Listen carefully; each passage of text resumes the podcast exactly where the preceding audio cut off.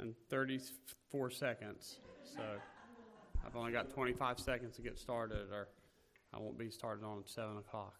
well, it's good to see everybody. I wasn't expecting this many people here. Um, you guys are making me more nervous than what I should be. I'm just kidding. I was going to wear sweatpants so I could just stand back up here and just be comfortable and be warmer, but decided not to. but it is, it's good to see you. Kenny asked me a couple of weeks ago if I would, uh, if I'd cover Mount Emporium this evening. I think he's uh, on vacation there. I think I heard in Tennessee, and um, Bryce asked me the other day. Said, "Are you ready?" I said, "No." I got here just two weeks just went by so quick, and I was thinking about you know what I would uh, what I teach on. Most of the time when I'm asked, you know, I don't, you know, I'm not consistently teaching in anything up here, so I just well, you know, what have I been reading? What's been kind of on my heart? What would I think would be interesting? And there was nothing in particular. I just finished reading the Psalms, and um, I had never systematically went through the Psalms, so I didn't know what all the Psalms I had read and I had not read. So I decided a while back, I thought I'm going to go and read through the Psalms because I systematically went through everything else, you know, at some point in my life, and this and that, and some other parts of the Bible, you know, different times. I thought I've never went through Psalms, so I went through it and I finished it, and I kind of felt like oh, I really don't have a plan. What am I going to do? You know, I felt like I just um, graduated school with no direction and uh, just I just opened up First Samuel for some reason. I, I like history, and um, I enjoyed going through those um, several years ago when I did through um, First, Second Samuel, First, Second Kings, and First and Second Chronicles. And I just decided to open up First Samuel again, and start reading. And uh, so I sat down Sunday night and I started reading, and I came through chapter 21. I thought, man, I think I'm, I'm going to teach about that. I think I want to I'm going to talk about that. Uh, and you know, one of the things that I found is that man, I forgot a lot of stuff from reading this. You know, you think, man, I think I'm gonna remember this, and I'm like, man, I don't remember nearly as much as I had hoped. And then I thought, I think I'm doing a lot better job remembering it this time. And then as I was getting ready for this, I thought, you know what, I didn't do such a good job of remembering it this time either. So you know, it just takes you know constant work to stay in you know the Word and just try to let things get in your mind and uh, you know, take some time to study it and to look at the Word and, and, try to keep it in there.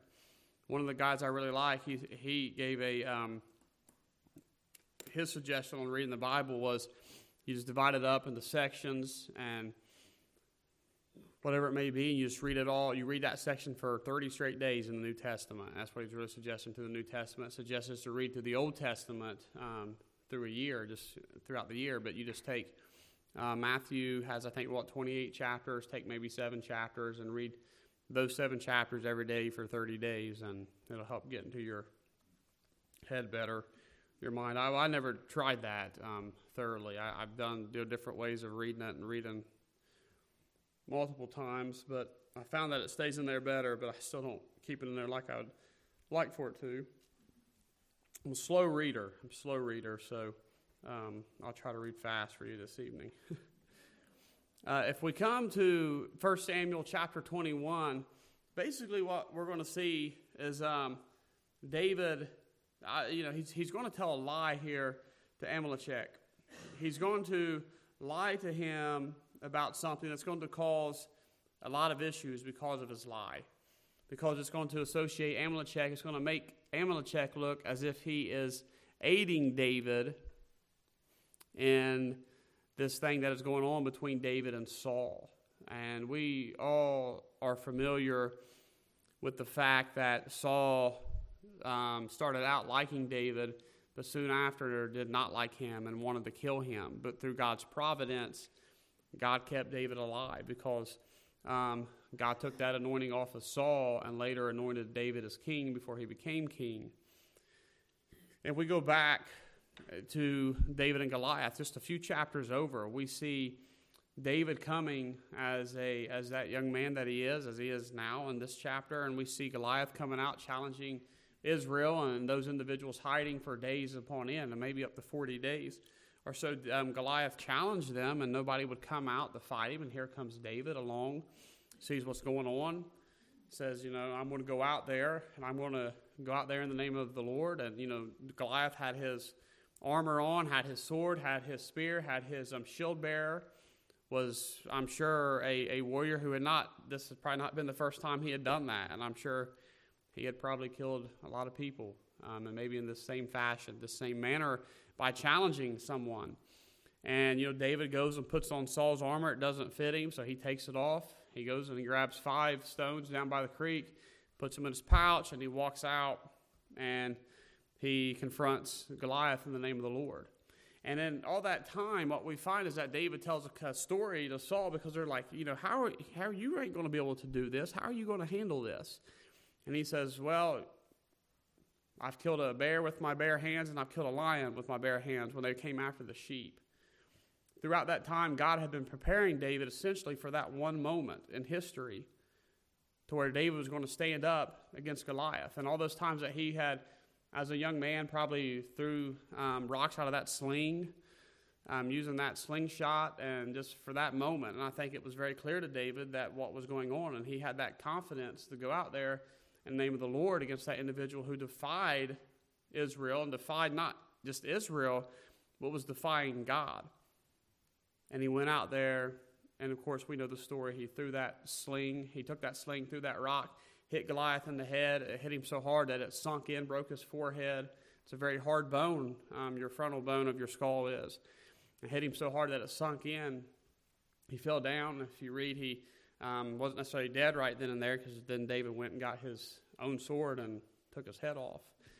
And we see that confidence that he has in God, and we see God's providence and God's sovereignty because God is in control, even over those situations, even over those times. Um, you know, when Saul had been a king for, you know, not that long, and Saul was the first king, and they're going out and they're fighting, and the king, the leader of Israel, who's supposed to be the leader of Israel, is cowering and is afraid, and they're all running back whenever Goliath comes out. But yet, this one um, individual as David, who uh, we would understand is probably not as big as Saul physically, definitely wasn't as big as Goliath, trusted in God. And when we read that story, we see God's providence at work in David's life. And we're going to see how David had that confidence just a few chapters over, not too long before he comes to a point to where there's no longer confidence in the Lord. And he begins to tell a lie um, to try and protect himself, which then destroys others. One of the things that, you know, we throw around the term a lot, we don't really do it here, but a lot of people do. They, they'll use that word. Well, it was a miracle. It was a miracle. It was a miracle. This is a miracle. That's a miracle. And most of the time, it's, it's not miracles. But what's happening is that what we are witnessing and seeing is n- not anything that is less than amazing, but it is the providence of God at work, God's control in history. He's never not in control. He's always, the Bible says, the only potent, the only sovereign. He's in control of history. As we've said many times from this pulpit, um, both Pastor Kenny and myself and many others, God doesn't learn, He already knows. He never relinquishes that power. And how does everything working together? I don't know. I don't understand that. It's one of the amazing things about His providence. He's working all things together. All those moments of David's life when he threw that rock and he hit that tree. I mean, it was just, nonetheless probably just came, came, comes back to his mind so sharply that it's like, oh, okay, this is becoming more than what I thought it was, just protecting sheep. It was more than what I thought it was in that moment, fighting that lion and that bear. You know, sometimes we don't always know is this something that the Lord has wanted us to do? Is that door open? Was I supposed to go through it? Until sometimes we get on the other side and realize God really opened that door. You know, we don't always know those things. You know, at least I'm not getting dreams about it. And if you are, maybe we should talk about that because, you know, Revelation's complete and Revelation and um, through Genesis through Revelation that we have for Revelation is here in the Scripture. It's here in the Bible. So let's read um, chapter 21, first few verses here. Now it says, Thou David came to Nob, to Amalek the priest, and Amalek was afraid when he met David and said to him, Why are you alone, and no one is with you? So David said to Amalek the priest, The king has ordered me on some business, and said to me, Do not let anyone know anything about the business on which I send you, or what I have commanded you, and I have directed my young men to such and such a place. Now therefore, what have you on hand? Give me five loaves of bread in my hand, whatever can be found. I just want to make a few things um, noticeable here. Um, Christ mentions this in uh, Matthew chapter 12, and he talks about because they were, the Pharisees in Matthew chapter 12 are upset because the Lord's disciples were gleaning the corn because they were hungry, and Christ refers them back to here when David ate the holy bread.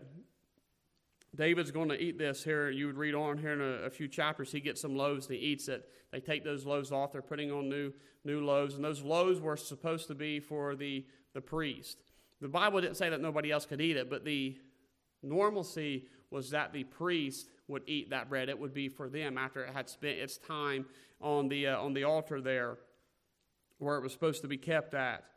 And later on, on that day, well, when David got there, he was hungry. And because of that, the human need was more important than the ceremony because it was a real human need. David was hungry because he had traveled um, a distance. He had been hiding out from Saul. Um, he had ran because him and Jonathan, in the previous chapter, you would read that David, um, David had almost been murdered by Saul. Saul had tried to pin him with the spear. And what got Saul upset with David, you may not remember, but it was that song after they had come back from battle. Saul has slain his thousands, but David has slain his ten thousands. After Saul heard the mass and the crowd singing those things, Saul was no longer favorable towards David. He wanted to kill him. He was kind of up and down with that. At sometimes, kind of like David, and other times not so much, wanting to kill him. Well, David had just been attempted uh, to be murdered by Saul, and he went to Jonathan, and Jonathan probably didn't have that knowledge, and it doesn't seem that David told him what had just happened. But Jonathan said, Now, wait a second. My, I believe that my father would tell me if he changed his mind about what he was going to do to you. So David said, It was a new moon, there was a feast coming about, and they were all going to go sit in Saul's palace and eat, and there was a seat for David. Well, David, knowing what had just happened, it was one of those time and instances where we've probably been there. There's not a great relationship, or there's a strain going on, and probably, hopefully, none of you have uh, had somebody try to murder you, and that's why you didn't go out to Thanksgiving dinner with them. You know what I'm saying? But David was there. And he's like, I really don't want to show up there. So he said to Jonathan, Let me go. My, my brothers requested me to go back to my father's house because at this time of year, there apparently was a custom where his family, it seems, may have gotten together and had a sacrifice um, during that, that particular new moon, that Sabbath that was going on. So Jonathan basically said, Okay, you go. When you come back, I'm going to give you a sign. I'm going to shoot some arrows. Whenever you hear me call to my servant where I want to get those arrows, that'll be my sign to you to know whether or not my father's coming for you. So he told David, he said, If I shoot it to the side of you and say, Go retrieve those arrows to the side, you know it's okay. But if I shoot those arrows and I tell him to go beyond that means that the Lord has sent you beyond. So get out of here and go and run and go hide. So when he came back from um, over in Bethlehem, Jonathan shot the arrows at the place where they were to meet, and David was hiding there. The arrows went beyond. He told a servant, Go beyond quickly and get those arrows. David heard it. He takes off. He comes down here to Nob. He finds Amalek. Amalek sees him. Now, if you'd go to Matthew chapter 12 and you was to read this, you would see that did you not see what David did and his people who were with him or his servants? They got that. But Amalek asked him a question Why are you alone? So that was something that bothered me. I wanted to look at that. Why is he alone? Why is Amalek saying this? Why did Christ say this? It's not a contradiction. We know Christ wouldn't be wrong on this. So what's going on? Well, I think there's a couple of things that we could look at this. David, and part of the lie that he told, and I'll explain exactly what the lie is here in just a moment. Um, had some, maybe the lie and some truth into it. So when he said, Why are you alone? What Amalek could have been seeing was that David had a small group of individuals with him that he had truly already sent off to somewhere else. And he was going to look for food and something, provisions to eat. Possibly Amalek saw the people, and because none of those were royal servants or people who should be expected to be with David, he therefore asked, Why are you alone? Now, if you saw the president just walking here without the Secret Service and just a couple of guys who didn't look very official, no weapons or anything on them, we would probably ask kind of that same question why is he alone? Why is he not with the Secret Service? You kind of get what I'm going with that. Sometimes we make that. I don't know, it seems like he had sent them off. That's what he said. He had sent them off. But nonetheless, Amalek noticed this. But what David did is that he told a lie. He didn't tell the, the truth here. He was trying to self preserve himself. He was trying to, he was trying to um, preserve himself. That didn't make sense what I said there. And he said, The king has ordered me on some business and said to me, Do not let anyone know anything about the business on which I send you. You ever been there? You know, you told a lie, it's self preservation. This is extreme self preservation. Um, most of us would probably have told the same lie. You know, I probably would have told the same thing too, because he knew that Saul was coming after him, even though earlier in his life, and probably not too much earlier in his life, God had provided for him in the fight against Goliath. You know, those spears that were cast at him were probably fresh in his mind, and God's provision of saving him wasn't as much as he went with Goliath, where Goliath didn't even get off the swing of the sword, but the sword, the spear just kind of went by David and he escaped. I remember, you know, I think about this question. If I lived in Nazi Germany at the time and I chose to hide the Jews and they came knocking on my door, would I say yes or would I say no? They're down in my basement. Well, I would probably say no if I hopefully was brave enough to take part in trying to hide and save people. There's many situations to where we would probably lie and ultimately say, well, it's okay, it's justifiable. I heard a, a pastor, a preacher not too long ago talk about this, and I was very interested because somebody asked him specifically, Would you have lied if they would have come and knocked on your door and asked you if you were hiding Jews? He said, No. He said, There is no reason in any circumstance to where it is morally acceptable to sin. But we have to trust God's sovereignty. And that's hard because there are circumstances to where we may not want to tell because we may be protecting our child's life or something so forth. Now, we don't have to tell everything we know, we just refuse to answer it. But what we're going to find here is that even in David's lie, God is still going to be gracious, but there's going to be a very high price that is going to be paid because of this lie. We have to always remember that God is sovereignly and providentially in control. It hurts sometimes to tell the truth. And it was going to hurt David if he told the truth here, possibly cost his life. So David tells this lie, and then he goes on to continue this conversation. He said that he has directed his young men to such and such a place. Now, therefore, what you have on hand, give me five loaves of bread in my hand, or whatever can be found. Maybe he's going to share that. Maybe he's hungry himself. He gets five loaves. He also picked up five stones. I've heard some people say because Goliath had five brothers. Maybe David just likes the number five. I like the number five. That was my number in football. I still like that number. If you give me a number of 1 through 100, I usually pick 5 or 55.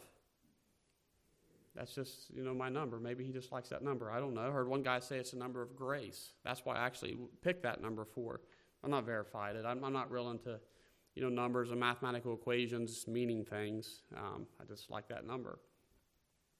But nonetheless, he picks five loaves of bread. And the priest answered David and said, there's no common bread on hand, but there's holy bread. If the young men have at least kept themselves from women. In other words, they haven't defiled themselves, at least, have they? I mean, we're going to feel better about this if they haven't committed a, adultery or fornication along the way. And David says, Truly, women have kept from us about three days since I came out, and the vessels of the young men are holy, and the bread is in effect common, even though it was consecrated in the vessel this day.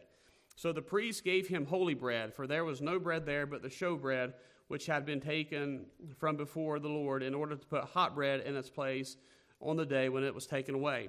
I read something read something interesting about the showbread, and it means it means bread of faces, and it was to be eaten before the face of God, and to constantly be there is that warm bread.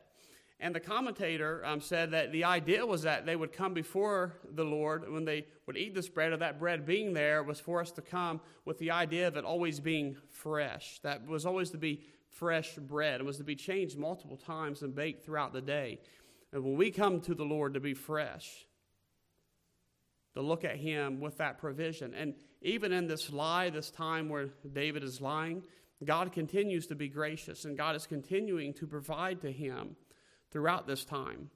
We know later on that David sinned with Bathsheba, and God judged him, and um, the child passed away that they had. We know that David ultimately could not build the temple, that Solomon built that because of things that David did. So there was judgment in David's life. But even at the end of David's life, we know where David went. He was in the presence of God. Even during this time, God was still being gracious and providing for him. But he was going to unfortunately have to suffer the consequences of his sin. So many times we will sin and we ask God to forgive us, and so many people believe and think that we're not going to see any consequences of it. We know how it is because many of us. Um, well, I would say all of us in here at some point in time has broken the ninth commandment and told a lie, and then we've had to tell another one and another one, and to go on and to go on, and, you know, and it becomes just bigger and bigger and bigger. You know, David had to kind of play this off. And watch this. Watch what happens. So the priest gave him the holy bread, for there was no bread there but the showbread, which had been taken from before the Lord in order to put hot bread in its place on the day when it was taken away. Now, a certain man of the servants of Saul was there this is an important point that was there that day, and he detained before the Lord, and his name was Doeg, an Edomite, the chief of the herdsmen who belonged to Saul. I don't know if Doeg necessarily heard the lie that was being told on all what was possibly going on. Doesn't necessarily say, but he saw him there.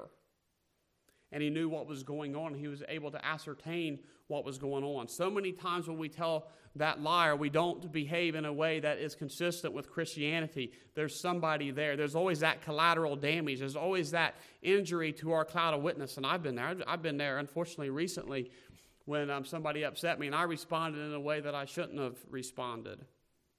I just got upset. And I responded in that way, and I shouldn't have responded that way. Sometimes I wish I could take it back, and other times I'm still upset about it. And I'm just being honest with you because it upset me. And um, it caught me off guard. But I still should not have responded that way. I still should have been angry because of what happened, but I should always be able to control where I'm at. And that's where I want to be at. And I hope, you know, learning from David here and trying to put this in here because there's coming a day, but I, I think that we're going to be threatened more so than what we are in this country right now and I want to be able to control myself.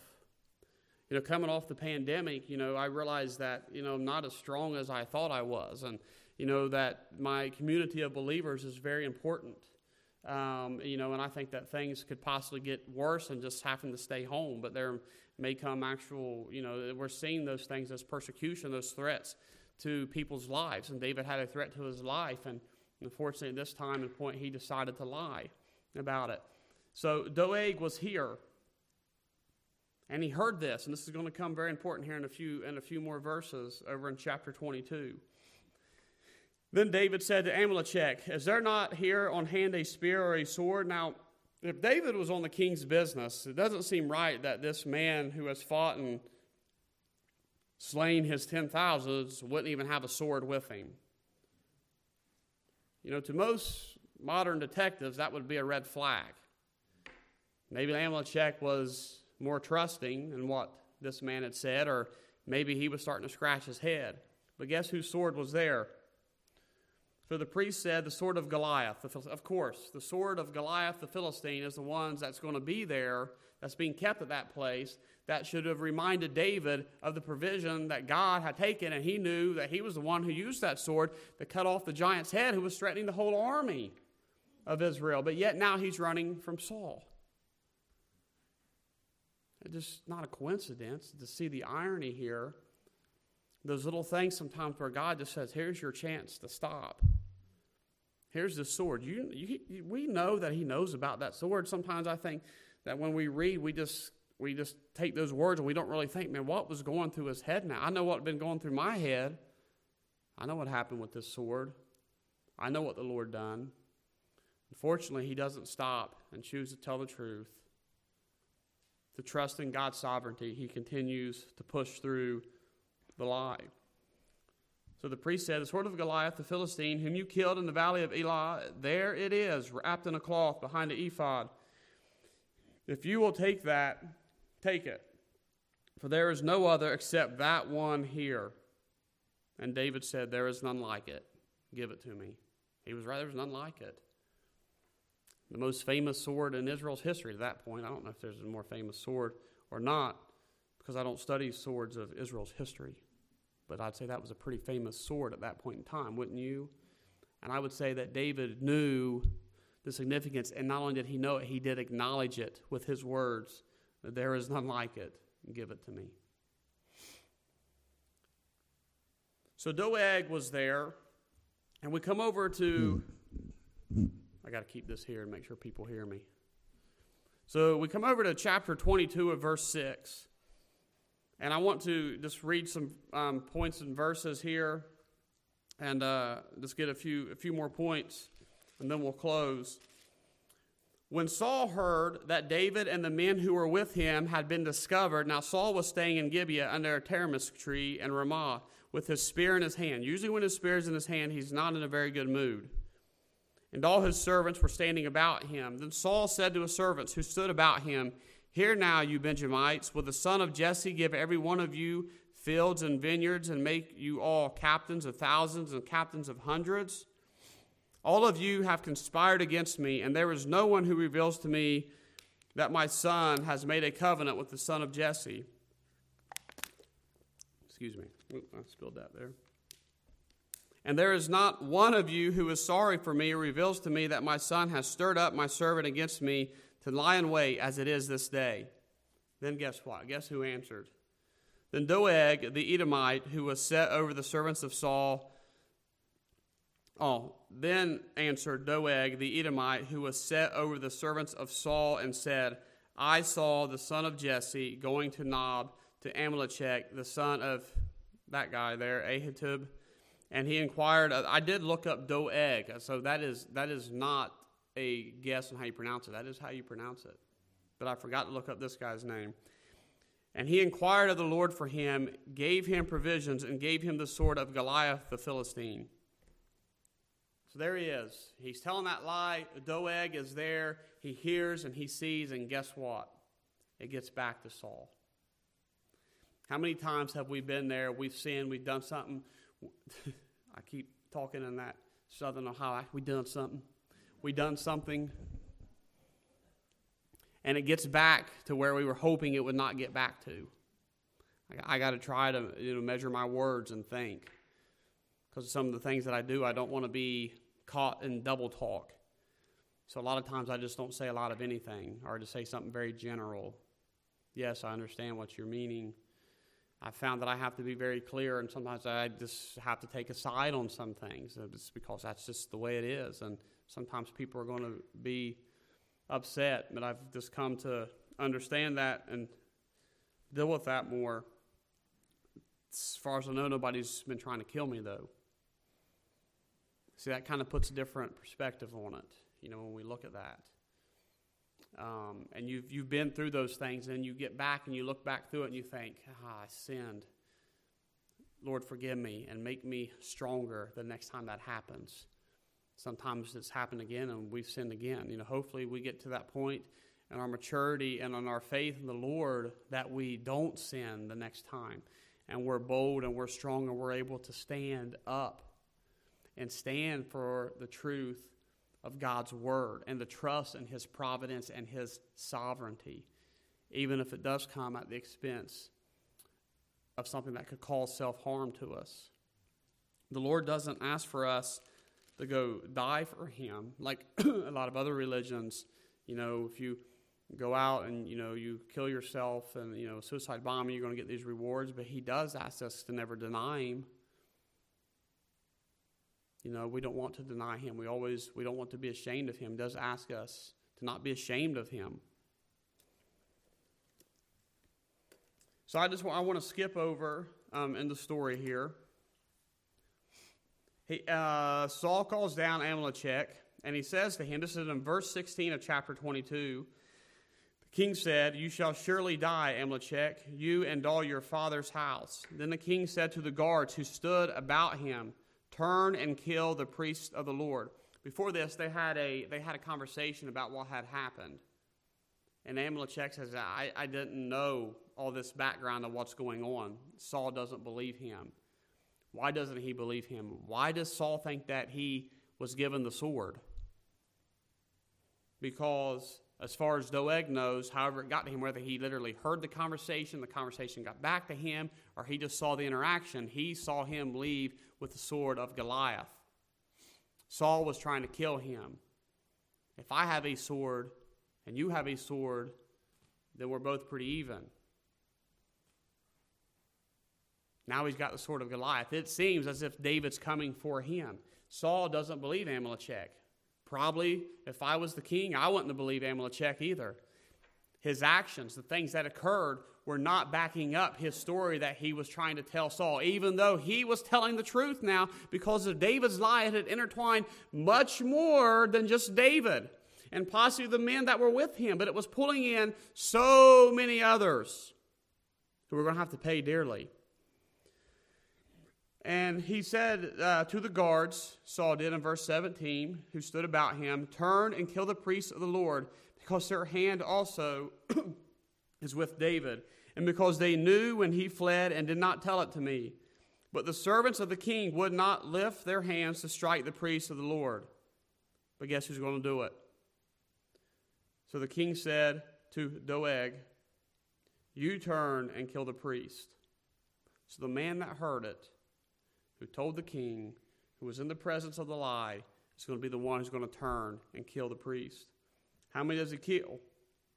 I can't talk very well right now. so Doeg the Edomite turned and he struck the priest, and he killed on that day 85 men who wore a linen ephod.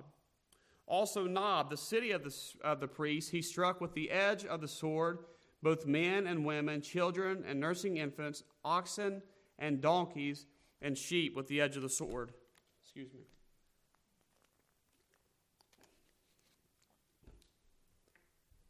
Just, I mean, think about that. This is not, this is a long time ago. This is real history that happened in a much different culture than ours. But because of that lie, over 85 individuals were going to die. David tells the truth. I'm running from the king. Ahimelech may say, okay, well, come on in. I want to protect you, and I'm going to give you the Goliath sword. And maybe he's culprit protecting David. Maybe he says, no, I don't want no part of that. Going your way, those men may live because of what David said. Nonetheless, God had anointed David even in the sin God had anointed him, was still providing. There was going to be judgment. There's sacrifice for that sin. Christ ultimately paid for this sin on the cross. It was covered or overlooked or winked at by those sacrifices that were being made at that time and then the whole um, system being established. But ultimately, Christ died and paid for that sin of David's lie on the cross 2,000 thousand years later. But that one lie had that action and it caused the death of many people. It was very high up people. You know, David was, was up there with Saul. Saul was the king. And I know that we know from history, kings killed people. Now, one of the sons of Ahimelech, the son of Ahitub, named Abiathar, escaped and fled after David. And Abiathar told David that Saul had killed the Lord's priests one of Ahimelech's sons survived, and he escaped, and he found David, and he told David what happened. They're all dead. So David said to Abiathar, I knew that day when Doeg, the Edomite, was there that he would surely tell Saul. What did he say? Did he neglect it? Did he turn away from it? Remember when Nathan said, and came that story about the land that had been stolen from that man, and David said he ought to die, and Nathan turned around and said, You're the man. David got and understood that today he's also the man. And he says, I have caused the death of all the persons of your father's house. Stay with me, do not fear, for he who seeks my life seeks your life, but with me you shall be safe. Like his confidence had begun to return. There's a couple psalms that he wrote throughout this time because he he goes to uh, another place in between this. Um, he goes uh, to Achish, to the king of the king of Gath there, and these people remember that saying that Saul had slain his thousands and David his ten thousands. David's like, yeah, they're probably going to know that. They're probably going to try to kill me. And David begins to act like he's mad, scratching on the doors, foaming down his beard, and all these things. Skate and went around to this area, and finally gets to this point. This son of Ahimelech comes, tells him what goes on. Wrote a few psalms throughout that about being spared while he was um, by the king of Gath, Gath when he was by Achish. His confidence come back around, and it seems when we end this point, he's acknowledged what he's done and he knows the price of it. It was a very large price, and I don't think that any of us have ever had to pay that price down here on this earth for a lie that we told. I hope not. But like I said, ultimately, his lie was forgiven in the person of Jesus Christ and his work on the cross. What's the point of this whole message, this whole thing? Is this, you know, it's, it's never okay, whatever circumstances is coming against us, to sin. We sin in those situations. What's happening is that we are not trusting in the sovereignty of God, we're not trusting in his providence.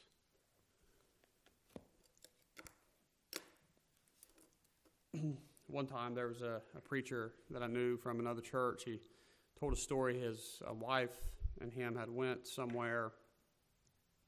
They was going to go. I think it was some Christian singing, and she had forgot her her medication, her heart medication, a very important medication. And uh, they were getting ready to go back home. It was a long drive, and they were older, and it wasn't no short drive. It was a couple hours worth of drive. They was at the hotel getting ready to stay all night, and it was obviously going to be hard on them. And it just so happened that his wife found a pill of her medication in her shoe. Because of that, she was able to stay there, take the medication. I remember that individual praying, you know, it was a miracle. It was a miracle. It wasn't a miracle. It was just the providence of God. Just something happened, and it's there to help you sometimes those things happen and we don't see God working all those little details out throughout life, throughout history. All those things that have to come together. The Bible teaches in Colossians chapter 1 that in Jesus, all things consist or literally hold together. By, and Hebrews tells us, by his word, he upholds all things. If he ceases to sustain that, there's utter and total chaos. The miracle is the invasion of the supernatural into the natural. The natural law is suspended, the supernatural invades, then it evades, and the natural law takes back over. A miracle is making wine or water into wine, is walking on water, is raising Lazarus from the dead, is causing a blind person to see. But it's not taking a stone and throwing it out to hit a giant. That's God's providence at work. And it's not, it's not that it's not great. What I'm telling you is that it is great. And we need to give thanks every day to the fact that God is still sovereignly in control and his providence never ceases to be working in human history. It's amazing. And I want you to understand that. I want you to know that. I want you to get that. I want you to see that in that chapter. I want you to go read Esther. And that is, the Lord's not, I don't even think that even mentions the word God or Lord in that book. But the providence of God, it is so much on display in the history of that time period. Amen? All right. Thanks for being here this evening. We're going to end with a a word of prayer. I had prayer service um, before just a little bit. Thank you guys for being here, um, for listening and, and paying attention. Hopefully, you learned something.